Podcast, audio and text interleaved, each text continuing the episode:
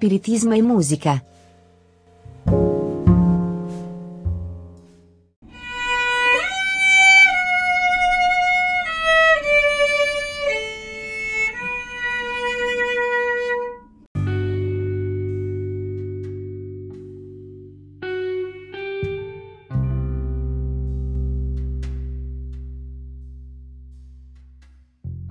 Ozzy Osbourne è considerato uno dei padri fondatori dell'heavy metal, genere musicale nato alla fine degli anni sessanta del secolo scorso.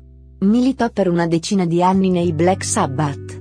Poi nel millenovecentottanta uscì l'album Blizzard of Ozz, il suo primo successo discografico da solista. L'album conteneva due singoli di un certo spessore, Crazy Train e mister Crowley. Chi è il signor Crowley della canzone omonima? È stato un satanista del ventesimo secolo, promotore della stregoneria moderna. Gordon Grant un tempo era stato un artista di nightclub, che si guadagnava da vivere suonando jazz e rock a Los Angeles, negli Stati Uniti, dichiarò, tutti i gruppi di cui ho fatto parte si appassionavano allo spiritismo. La prima cosa che chiedevi quando incontravi una persona per la prima volta era, qual è il tuo segno? Si prendeva sul serio l'astrologia, perché il segno zodiacale era importante.